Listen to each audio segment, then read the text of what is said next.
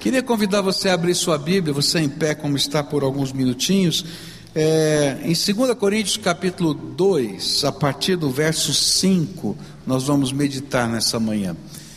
E eu esqueci de falar naquele momento nosso de informações que essa semana o Museu da Bíblia está aqui em Curitiba, lá na FIEP, então começa amanhã. Amanhã vai ter o, a, a, primeira palestra de abertura sobre a reforma, lá no auditório principal da FIEP. É, vai estar, tá, vou estar tá lá também, mas vai estar ah, o, o, diretor de comunicação da Sociedade Bíblica do Brasil, é, dando a palavra né, naquela noite e a gente vai estar junto ali na, na terça-feira. Essa semana vão ter palestras direto. Na terça-feira, pastor é, Dr. Marcos Meyer, que é psicólogo, junto com Adeilton Nascimento, vão estar falando sobre educação e reforma, não é? E a gente vai estar falando lá, e o Museu da Bíblia lá, e o Museu da, da, da Indústria Gráfica do Paraná também acontecendo. Então não perde, é uma bênção né, de, de a gente poder conhecer aquele museu. A palavra do Senhor nos diz assim: Mas se alguém fez com que alguma pessoa ficasse triste, não fez isso a mim, mas sim a vocês, ou pelo menos a alguns de vocês. Escrevo assim para não ser muito duro com esse homem. Basta o castigo que a maioria já deu a ele Agora vocês devem perdoá-lo e animá-lo para que ele não fique tão triste, que acabe caindo no desespero. Por isso peço que façam com que ele tenha a certeza de que vocês o amam. E foi por isso também que escrevi aquela carta. Eu queria pôr vocês à prova e saber se estão sempre prontos a obedecer aos meus ensinos. Quando vocês perdoam alguém, eu também perdoo, porque quando eu perdoo, se é que de fato tem alguma coisa a perdoar, faço isso por causa de vocês na presença de Cristo, a fim de que Satanás não se aproveite de nós, pois conhecemos bem os planos dele. Pai querido, nessa hora, quando vamos meditar na tua palavra, nesse estudo que estamos fazendo, desta carta de Paulo, outra vez, abre os nossos ouvidos espirituais, toca o nosso coração, dá-nos o teu entendimento, dirige, Senhor, a nossa vida segundo a tua vontade. É aquilo que oramos no precioso nome de Jesus. Amém e amém. Você pode sentar-se, querido. Se tiver alguém do som que pudesse me ajudar, tem alguma coisa aqui que está com um delay e está dando uma. Não sei se é a televisão que está ligada ou alguma coisa aqui e fica realimentando aqui. O tema central aqui é, desse texto é a bênção do perdão. E nesse texto a gente pode encontrar pelo menos sete razões pelas quais nós devemos perdoar. E outra vez, para a gente entender, preciso que você compreenda o que está por trás de tudo isso aqui. A gente não tem muita certeza do que ocorreu, apenas que alguém na igreja havia se oposto aos ensinos de Paulo, de modo a provocar grande tristeza ao apóstolo. E aqui tem muita divisão entre os estudiosos da Bíblia, se o problema que Paulo está citando aqui tem a ver com 1 Coríntios 5, ou se não tem a ver com 1 Coríntios 5. Então, ah, onde ele manda eh, excluir uma pessoa da igreja por causa eh, de ter se casado com a sua madrasta é? e que isso seria um incesto, então ele diz: olha, é, isso não é normal, nem, nem os povos pagãos fazem isso. Muitos autores dizem que não se refere a esse caso, então a gente não tem muita certeza, a Bíblia não deixa claro qual é o caso. E é, a gente percebe aqui que algumas coisas que estavam acontecendo na igreja ah, apesar de serem pontuais, elas tomavam formas e contornos assim muito complicados, porque a igreja ela estava toda dividida em partidos e existia contenda entre esses partidos. Então, lá no primeiro capítulo de 1 Coríntios, eh, Paulo vai deixar bem claro isso. Ó, um se dizia que era adepto do grupo de Paulo, outro era adepto do grupo de Apolo, outro era adepto do grupo de Pedro, outro dizia que não tinha grupo nenhum, e assim vai, e a coisa ficava aquela confusão. Então, qualquer problema que a igreja tinha era insuflada por estas questões internas da igreja, e ela era interpretada à luz destas questões internas da igreja. E aí, por causa disso, Paulo escreveu uma carta dura, que dava recomendações quanto a uma disciplina eclesiástica, onde o pecado dessa pessoa deveria ser confrontado conforme Jesus havia ensinado Primeiro você vai, conversa, depois se ele não, se, não ouve, leva mais uma testemunha e conversa outra vez. Se ele não ouve, nem você, nem essa, essa pessoa que foi com você, você leva o assunto para a igreja. Se ele não ouve a igreja, então que ele seja afastado da comunhão da igreja. E que ele deveria ser confrontado dessa maneira. E caso ele não se arrependesse, ele deveria ser cortado da comunhão com a igreja. Mas agora, as notícias que Tito tinha trazido pareciam indicar que a igreja tinha seguido as orientações de Paulo, do apóstolo, e que o processo de disciplina havia resultado no arrependimento dessa pessoa. E diante desses fatos, Paulo recomenda o perdão e a restauração do irmão, demonstrando as bênçãos que provêm do perdão. Então, nessa manhã eu queria começar a olhar, à luz desse contexto, quais são as bênçãos que o perdão, quando é liberado na nossa alma, gera na nossa própria vida e na comunidade em que a gente está inserido. Versículos 5 e 6 dizem assim: Mas se alguém fez com que alguma pessoa ficasse triste, não fez isso a mim, mas sim a vocês ou pelo menos alguns de vocês. Escrevo assim para não ser muito duro com esse homem. Basta o castigo que a maioria já deu a ele. Basta o castigo que a maioria já deu a ele. A principal razão para não perdoarmos alguém é o nosso próprio orgulho. Você já ficou com raiva de alguém? Acho que todo mundo já ficou com raiva de alguém, né? Fala a verdade, né? Se eu pudesse, né? Aquela coisa que vem. Agora, você já percebeu que quando você está com raiva dessa pessoa, e aí começa a baixar a tua raiva, não é? Eu acho que é só comigo que acontece isso, né? Começa a baixar com a sua raiva e você começa a arrefecer um pouquinho, que naturalmente você fica com raiva de você mesmo, que você está diminuindo a raiva, e aí você realimenta a raiva para ficar com mais raiva ainda. Já aconteceu com você isso?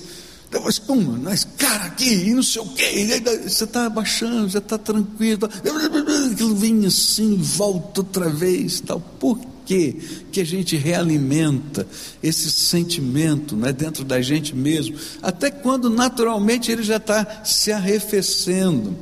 É porque o nosso orgulho está ferido. E o nosso orgulho, ele pede reparação.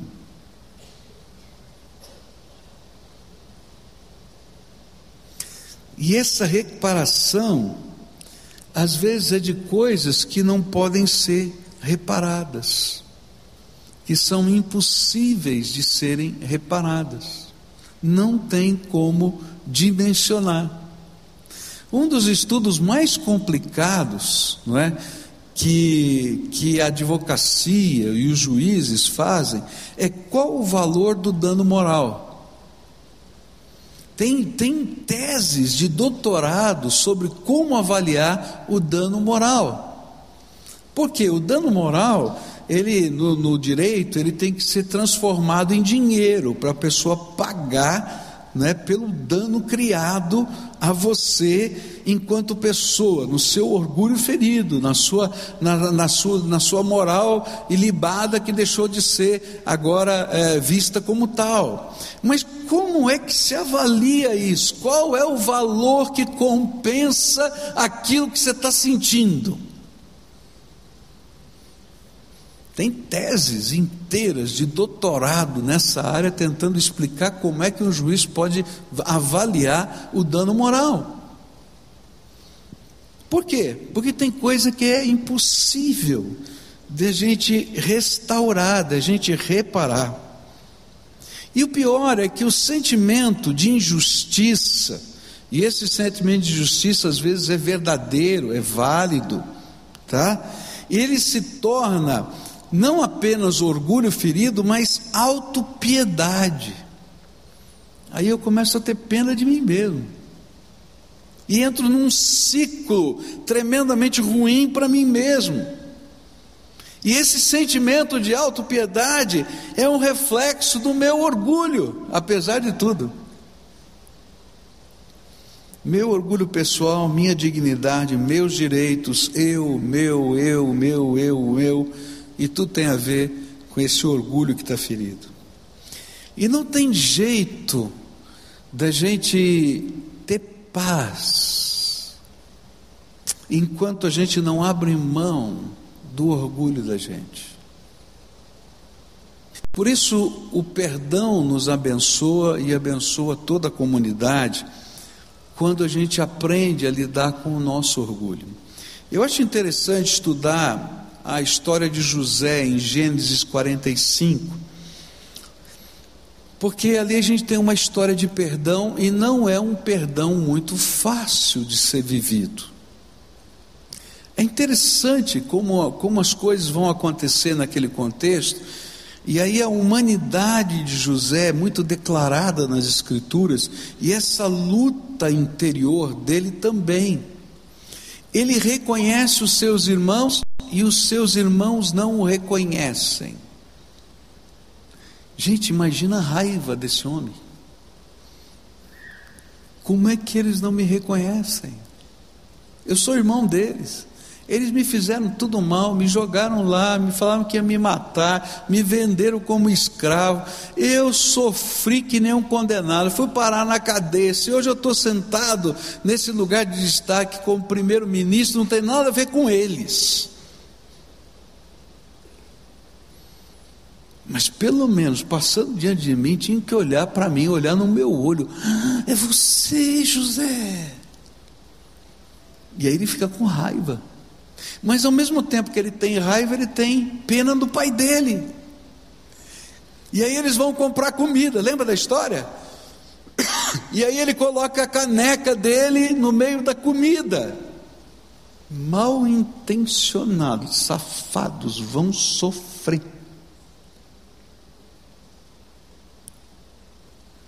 Mas quem está sofrendo? Ele. Aí ele pega o irmão, mas não se revela imediatamente ao irmão. E aí ele sofre por causa do irmão, ele sofre por causa do pai, ele sofre por causa dos outros irmãos. E a história toda vai acontecendo assim, vai e vem, vai e vem, até que chega no final. Quando ele despenca num choro diante dos irmãos, e eu disse: Eu sou José. É interessante todo esse processo em Gênesis 45, porque naquele instante, só naquele instante, eu percebo que Deus trabalhou o coração do servo dele para liberar o perdão. Até então ele não estava pronto para abrir mão do orgulho dele, por isso que ele colocou a caneca. Por isso que ele preparou todo aquele ambiente para que eles tivessem vendo quem ele era, que ele tinha autoridade mas ele estava quebrado por dentro, e só na hora que ele reconhece que ele está quebrado por dentro, que ele chora, que ele beija, que ele abraça os seus irmãos, e que ele é capaz de dizer alguma coisa tremenda que está lá. Não foi por causa de vocês que eu vim para cá, eu vim para cá porque Deus tinha um plano maior para preservar a vida em toda essa região. E aí então ele abre mão do orgulho dele para se submeter à soberana vontade de Deus, que em tudo transforma em bênção. Até o mal que nos é feito, Deus transforma em bênção, segundo a sua glória. E quando a gente começa a entender isso, eu não preciso lidar com o meu orgulho, porque eu creio que Deus é capaz de transformar em bênção até aquilo que eu acho que é perda. Como ele vai fazer, quanto tempo vai demorar, de que jeito vai ser, não tenho a mínima ideia, mas eu creio de todo o meu coração que Deus faz isso. E toda vez que eu não consigo liberar perdão, eu fico com o gosto amargo do meu orgulho ferido, da minha autocomiseração. E aí eu fico preso, cativo às marras, às amarras desse orgulho que pede vingança, porque não é reparação, a gente quer vingança. E isso às vezes vai nos levar ao desespero, à alienação, a relacionamentos rompidos, à perda da alegria e até a falta do prazer da vida, de desfrutar as pequenas coisas boas que estão ao nosso redor. Então eu quero dizer uma coisa triste para você. Se você não consegue perdoar, é porque você tem muito orgulho no seu coração. Que mano, não tenha misericórdia.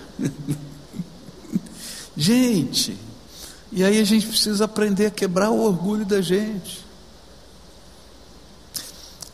Às vezes é muito fácil perdoar coisas que para os outros parecem pequenas, mas para nós parecem muito grandes, e aí fica difícil para nós perdoarmos. Mas na medida em que a gente vai aprendendo a se humilhar debaixo da potente mão de Deus, que é isso que a Bíblia ensina, Ele a seu tempo nos exalta. E esse é o grande ensino do perdão. A segunda coisa que a gente vai aprender aqui no versículo 6, onde diz assim: basta o castigo que a maioria já deu a ele. Paulo deixa claro aqui que o processo de disciplina havia ocorrido ao usar a palavra punição e castigo da maioria. A palavra punição aqui é uma palavra técnica, tá? Que quer dizer penalidade legal. O processo de disciplina da igreja havia sido concluído conforme o ensinado em Mateus 18, versículos 15 a 18. Isso aqui é importante a gente entender. Há um processo de trabalhar o coração das pessoas para arrependimento, e Deus institui a própria igreja, o próprio corpo de Cristo como parte desse processo.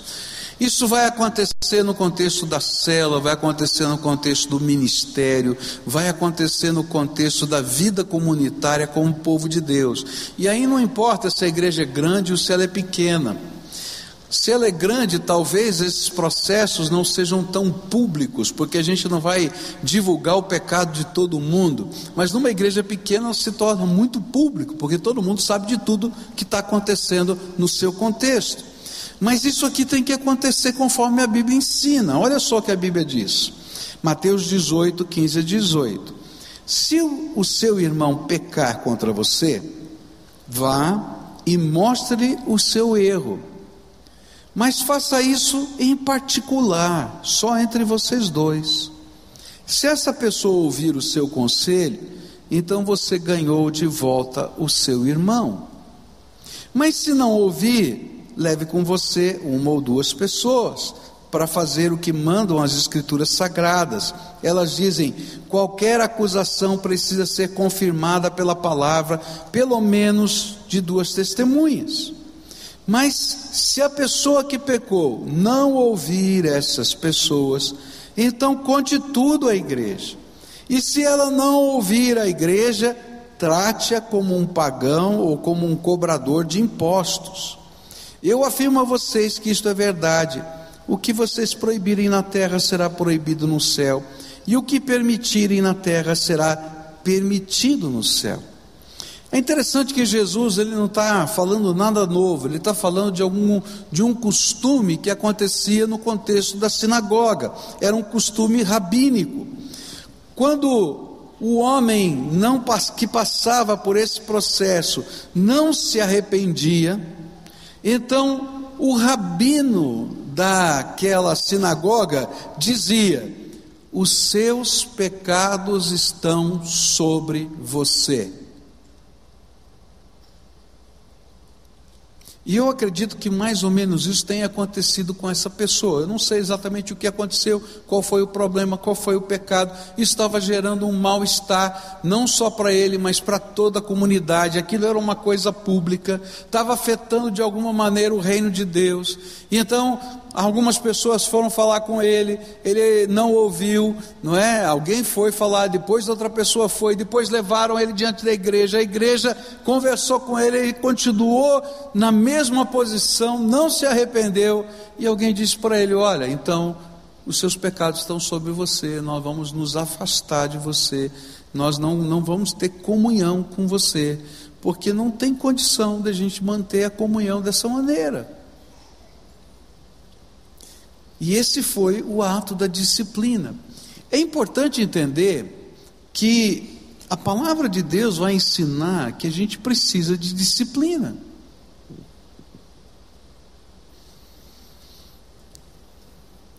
Um grande problema do mundo hoje é falta de disciplina.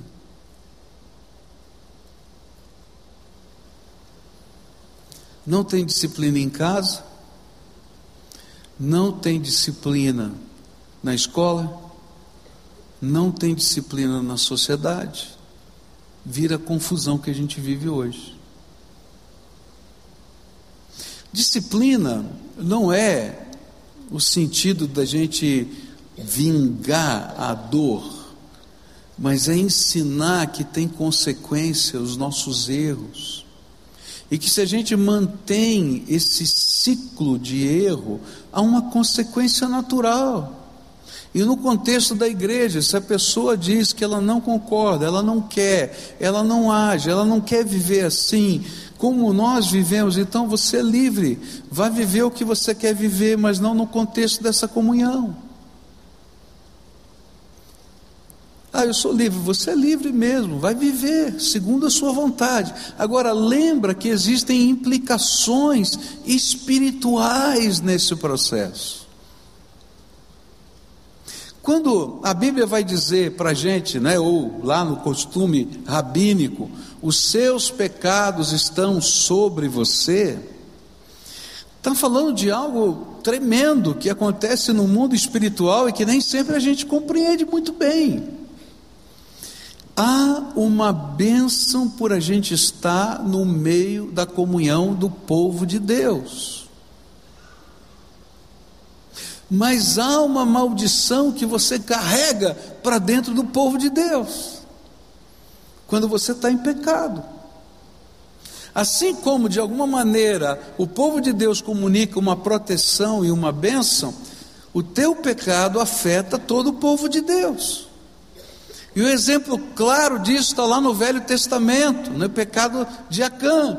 Ele vai lá e pega lá as coisas que não era para pegar, esconde lá na tenda dele, e as vitórias não vêm sobre aquele povo. E ele diz: o que é que está errado? Tem pecado no meio da gente. E aí vem uma disciplina fortíssima. E diz: Senhor, mas precisava ser tanto. De outro lado, a Bíblia vai dizer lá em 1 Coríntios, capítulo 5, que quando a gente está dizendo, olha, os teus pecados estão sobre você, no costume rabínico, o entendimento era, lá em 1 Coríntios 5 é fortíssimo, a cobertura de bênção que estava sobre você é retirada. E aí as palavras que Paulo vai usar lá em 1 Coríntios 5 são muito fortes. Você é entregue a Satanás para destruição da carne, para ver se até o último dia, o dia do Senhor Jesus, você se arrepende.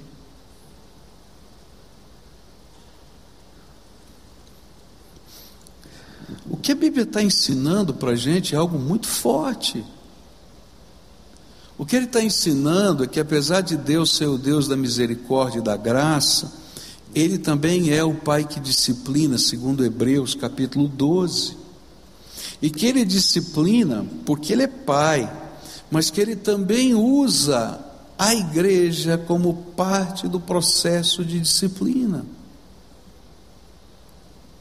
E aí a gente vai chamar, às vezes, alguns irmãos para conversar.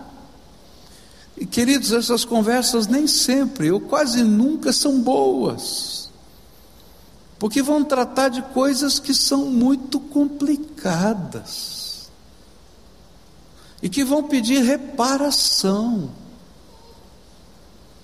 Agora, se a pessoa não quer fazer essa reparação, a reparação nem sempre é aquilo que a gente gostaria que fosse, não é? mas que haja arrependimento e passos visíveis desse arrependimento, de mudança de vida. É isso que a gente está pedindo, para começar outra vez. Não é que dê para reparar tudo. E se a gente não faz isso, as coisas vão ficando tão complicadas, mas tão complicadas, mas tão complicadas, que o próprio ambiente da igreja se torna um ambiente quebrado entre si. Há muitos anos atrás, aqui nesta igreja, nós tivemos uma situação muito complicada. Eu estava chegando na igreja, isso faz quase 30 anos. E tinham dois diáconos, duas famílias amadas da igreja que tinham brigado nos seus negócios. E a briga foi feia, a ponto de um não conversar com o outro e frequentava a mesma igreja. Então, um sentava desse lado, o outro sentava daquele. Se vinham servir, os dois eram diáconos. Se um vinha servir a ceia, ele ficava de um lado, o outro ficava do outro. E estava servindo a ceia. Aí chegou um ponto, a igreja toda sabendo da confusão, e um falando mal do outro, que a gente teve que fazer uma coisa horrível: chamar para conversar os irmãos e dizer assim: ou vocês se acertam, ou os dois vão ser disciplinados. Porque é impossível, vocês estão fazendo mal para a igreja toda. Aí você imagina o tipo de conversa ruim. Porque um dizia, não, eu tenho as minhas razões, o outro dizia, eu também tenho as minhas razões. Ok, mas Deus tem as suas, vocês é que sabem. E aí veio a graça de Deus, né? houve restauração, perdão. Num domingo aqui, dia de ceia, estavam as duas famílias aqui em cima, não aqui, porque não era aqui, era lá, não é? E se abraçando, se perdoando, se recebendo mutuamente. Mas precisou chegar numa intervenção da igreja. Por que, que a disciplina é tão importante para a gente entender que nós somos um só corpo? E que aquilo que Deus está fazendo na minha vida não é alguma coisa da vida privada, é alguma coisa que tem a ver sim com a minha alma, mas que afeta todo mundo que está à minha volta. E Paulo está dizendo a respeito disso, ele está ensinando a respeito disso. E ele está dizendo: bom, vocês já fizeram isso, a maioria já fez. Agora, no entanto, essa pessoa já se arrependeu. E aqui vem um outro ensino tremendo. Quando a disciplina acaba,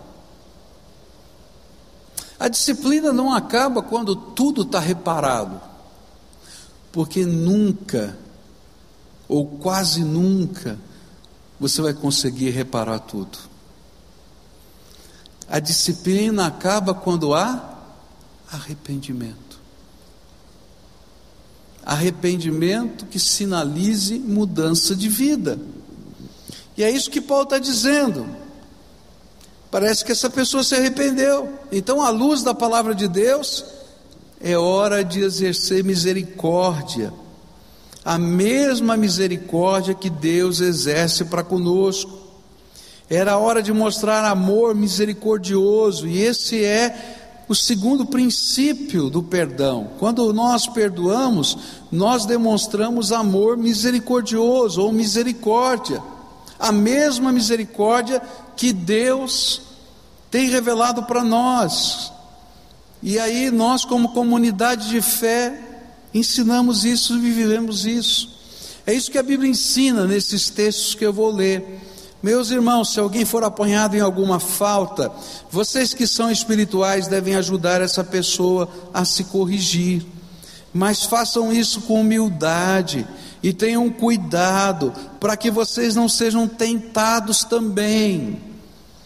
Paulo está falando um negócio complicado. Amanhã pode ser você. Tem alguém aqui que não peque?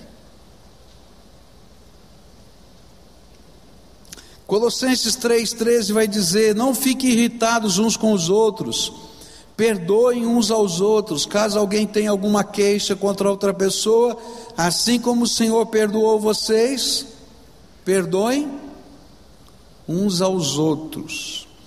Hebreus 12, 11 vai dizer: Quando somos corrigidos, isso no momento nos parece motivo de tristeza e não de alegria Porém, mais tarde, os que foram corrigidos recebem como recompensa uma vida correta e de paz.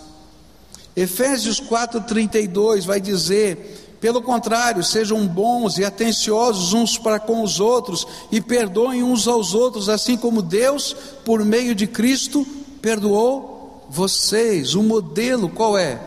Jesus.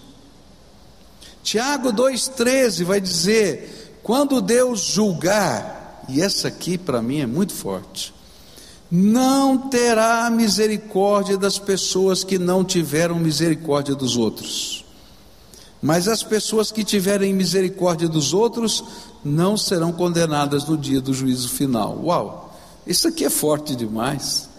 Isso aqui está exemplificado numa palavra que Jesus disse: com a medida que você mede, você vai ser medido. Isso vale aqui para a terra, uns aos outros, mas Deus também usa isso.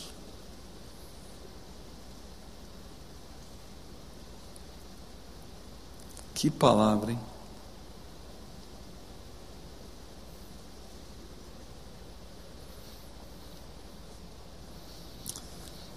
Para concluir, Jesus contou uma parábola lá em Mateus 18 para explicar sobre essa misericórdia.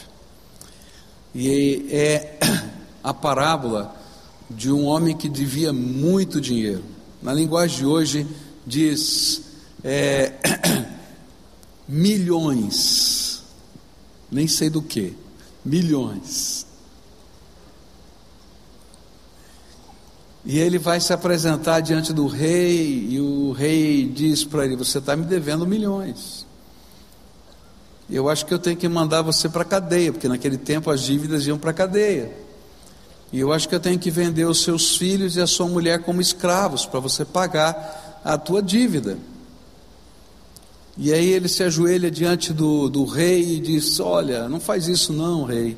Tenha misericórdia de mim, tenha misericórdia dos meus filhos, tenha misericórdia, tenha misericórdia.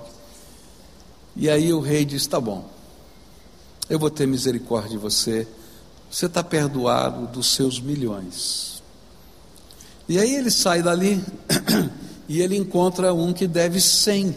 É interessante, né? A linguagem hoje coloca cem, não sei o que, cem. E ele está lá. E ele pega o cara pelo colarinho e diz assim: Está vendo? Você me deve cem. Eu vou botar você na cadeia. E vai lá e joga aí o cara na cadeia, vende os filhos dele, faz um monte de coisa. E aí, todo mundo que está ali em volta diz assim: Olha só, o rei perdoou ele de milhões. E ele não é capaz de perdoar o cenzinho. Aí o rei chama ele de volta. Diz assim: escuta, eu estou ouvindo falar que você botou o cara que devia cenzinho na cadeia, vendeu os filhos dele, fez isso, fez aquilo. Você não lembra do que eu fiz com você? Você me devia milhões. Então você quer ser rigoroso? Então eu vou ser rigoroso com você. Você vai para a cadeia e só sai de lá quando você me devolver, devolver tudo. E mais, todo dia eu vou mandar lá os, os meus é, companheiros do ministério da cobrança, né? os verdugos.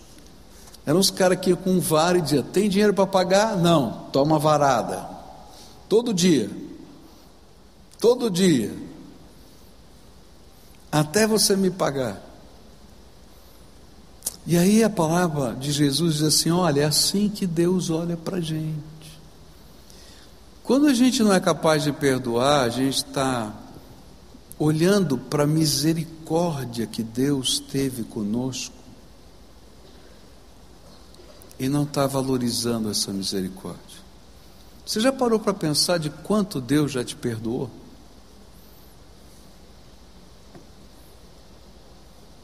E quando a gente não perdoa, Deus manda os verdugos. Não são pessoas que vêm com uma vara bater na gente, mas a amargura, a tristeza, a falta de alegria, a falta de paz, são os verdugos da nossa alma que nos consomem todo dia. E eu quero dizer para você que o ambiente em que isso acontece mais vezes é dentro de casa.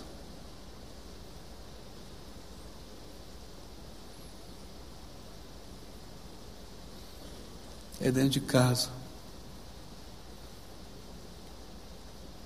Eu conheço muita gente que não conversam mais com seus pais. E eu conheço pais que não conversam mais com seus filhos.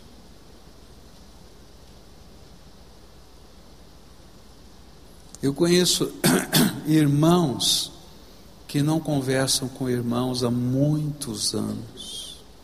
Você conhece? Eu conheço gente que vai em festa de família que nem aqueles dois diáconos vinham para a ceia. Um fica lá, outro fica aqui e ninguém converse comigo.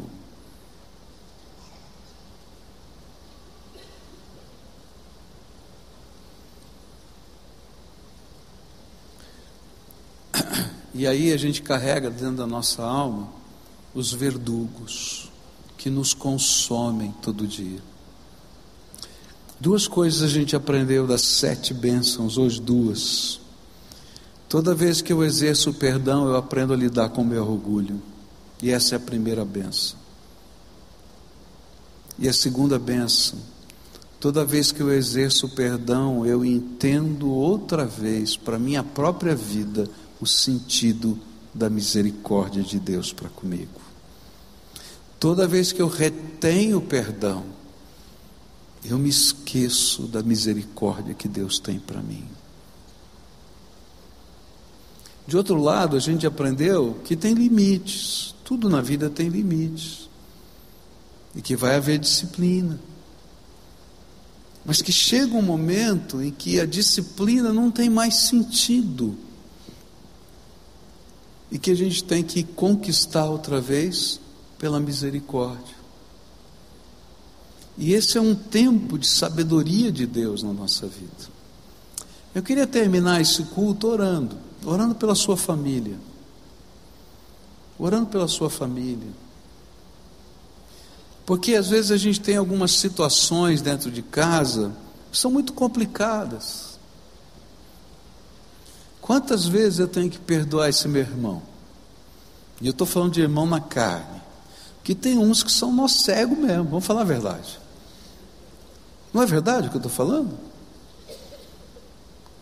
Você encontra essa resposta na Bíblia?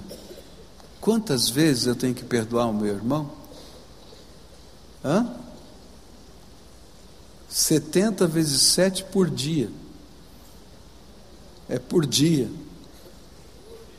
É. Que tem uns que estão contando os 490 e falta só 489. Mas se virou o dia, começou de novo. Porque aquilo é uma, uma metáfora da grandeza da misericórdia de Deus. Sempre que houver uma pontinha de possibilidade de arrependimento, a gente tem que investir outra vez. Não significa que a gente não vai discordar do pecado, mas a gente vai fazer investimentos de graça. Quantas vezes a gente olha para situações que estão acontecendo no dia a dia e é o resgate que vai fazer essa diferença. Eu estava estudando essa semana e li um livro que me chamou a atenção, publicado pela, pelo Ministério da Justiça do Brasil, falando sobre a drogadição. Eu achei interessante porque dentro desse livro tem uma citação ao trabalho feito na Cracolândia em São Paulo pela, pela Cristolândia. E é, e é interessante porque é um livro técnico do Ministério da Justiça, escrito por técnicos de uma universidade federal que fizeram uma pesquisa. O livro tem 372 páginas de pesquisa. E aí, chega num determinado lugar, eles dizem assim: a gente tem que reconhecer, e é uma coisa interessante isso. A gente tem que reconhecer que a mais efetiva comunidade para trabalhar a transformação de pessoas em situação como estas da Cracolândia, de total descrédito social, é a comunidade religiosa cristã. E aí ele começa a descrever algumas coisas que acontecem dentro daquela comunidade, e ele coloca assim, claro, tudo, todo dele ele não entende de poder de Deus, ele não entende de graça, ele só está olhando os efeitos daquilo. E eu fiquei assim impressionado. Ele disse assim: porque essa comunidade empresta um crédito social que ninguém mais dá. E ele diz assim, sabe? E esse crédito social vem através de uma, de uma máxima da comunidade que eles repetem o todo todo tempo para essa gente que não tem crédito nenhum na sociedade, nem na sua família, porque eles já consumiram todo o crédito social. Deus tem um plano para a sua vida. E em cima desse, desse título, dessa, dessa máxima, eles reinvestem outra vez, e outra vez, e outra vez, e outra vez, e outra vez, e outra vez. E quando alguém acredita nesse crédito, eles usam todas as forças dos seus relacionamentos para que essa pessoa possa ser tirada da rua, levada para uma fazenda onde ela vai se tratar e depois ela possa voltar a estudar, ela possa voltar a trabalhar e vai trabalhar na empresa de um irmão e talvez até dê trabalho lá, mas ele tem um crédito. Deus tem um plano para a sua vida. Está entendendo? Cada vez que eu perdoo alguém e uso da misericórdia de Deus, eu estou aplicando o mesmo crédito que um dia me foi emprestado. Deus tem um plano para a minha vida, mas não só para a minha, para a sua também. E se você deixar, vai dar lucro esse crédito na tua vida e em toda a comunidade de fé. Por que, que eu perdoo? Porque Deus tem um plano para a vida de cada ser humano. E ele me convidou para ser a boca dele, as mãos dele e os pés dele. Deus disciplina, disciplina. Mas a disciplina dele não é para destruir, é para salvar e para restaurar. Assim como uma disciplina de um pai não é para matar o seu filho, é para restaurar e para salvar. É assim que uma comunidade de fé vive. É assim que uma família vive. E é isso que Deus quer que a gente viva. Eu queria que você ficasse de pé para a gente orar agora juntos, não é? E eu queria ter dois momentos de oração agora. O primeiro momento de oração, nossa, eu já estourei meu tempo, tenho dois minutos. O primeiro momento de oração é: Senhor Jesus, me ajuda a pegar do banco do céu o crédito do teu plano para ser o gerente que vai emprestar o teu crédito na vida de alguém. Você consegue orar isso? E se tem alguém especial para você orar, aquele que você está doido de vontade de ficar com raiva de novo, sim. Pede para Deus te dar graça para você oferecer esse crédito. Amém? Ora aí no teu coração. Ora aí no teu coração. Pode orar. Que o Senhor quer derramar graça. E quanto mais a gente sabe usar o crédito de Deus, mais Ele investe na gente. Então receba o crédito de Deus. Recebe, porque Ele vai usar você para você distribuir esse crédito. Mas o segundo momento de oração que eu queria fazer aqui é o inverso. Tem gente que precisa pedir perdão.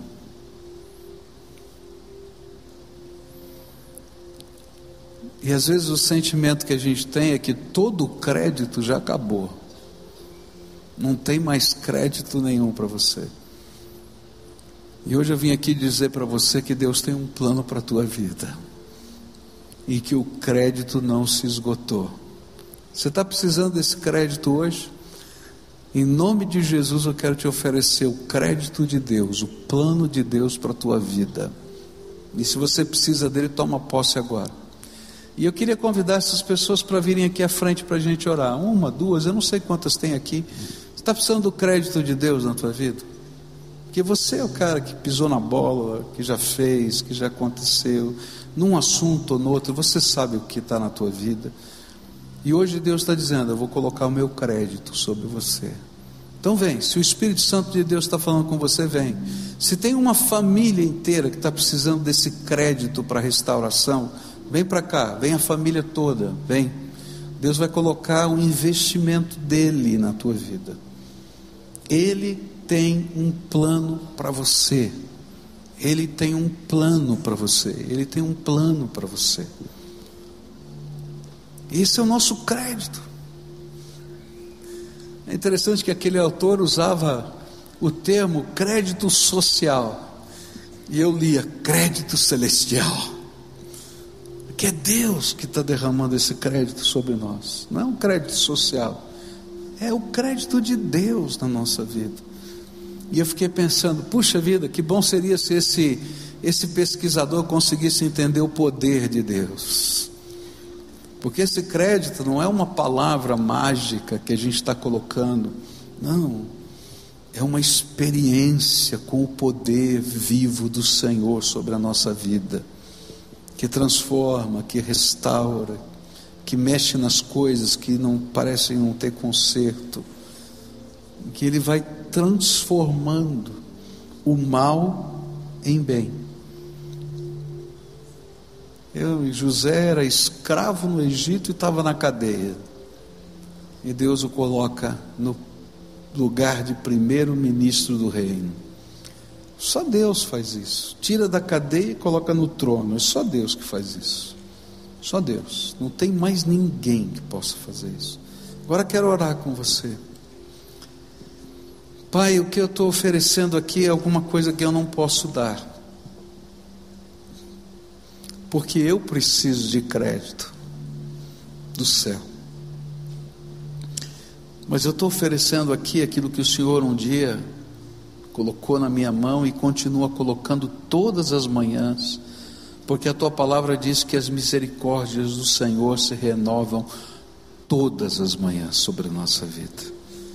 E nesta hora, Pai, eu quero colocar esses irmãos queridos que aqui estão. Eu não conheço a história deles, eu não sei o que está acontecendo, eu não sei quais são os processos, eu não sei, Senhor, quais são as lutas, eu não sei, Senhor, quais são os embates, eu não sei, Senhor, quais são as dores da alma, mas nessa hora, Pai, nós cremos que o Senhor pode colocar o teu plano e a tua vontade sobre todas essas coisas. Se tiver uma família aqui que está se quebrando, restaura em nome de Jesus. Se tiver, Senhor, palavra que foi empenhada e não foi cumprida tantas vezes, a ponto de ninguém mais crer, que o Senhor esteja agora restaurando, de tal maneira, Senhor, que desses lábios venham verdade. E, Senhor, e o poder do Senhor se revista nessa verdade. Ó oh, Pai, se existem dores que a gente não pode compensar, então, Senhor, que a tua graça esteja ungindo as feridas, de tal maneira que haja cura e cura do Senhor na vida desses teus filhos. Ó oh, Pai, eles vieram pedir crédito, que ninguém mais dá. E eu quero, Senhor, no teu nome dizer que tu tens um plano maravilhoso para a vida desses teus filhos. E que isso, Senhor, não é uma frase, um chavão evangélico, mas isso é a crença da nossa fé, de que o Senhor pode tomar nossa vida nas tuas mãos e nos conduzir. Fica com esses teus filhos e restaura, e restaura, e restaura em nome de Jesus. Amém e amém, amém.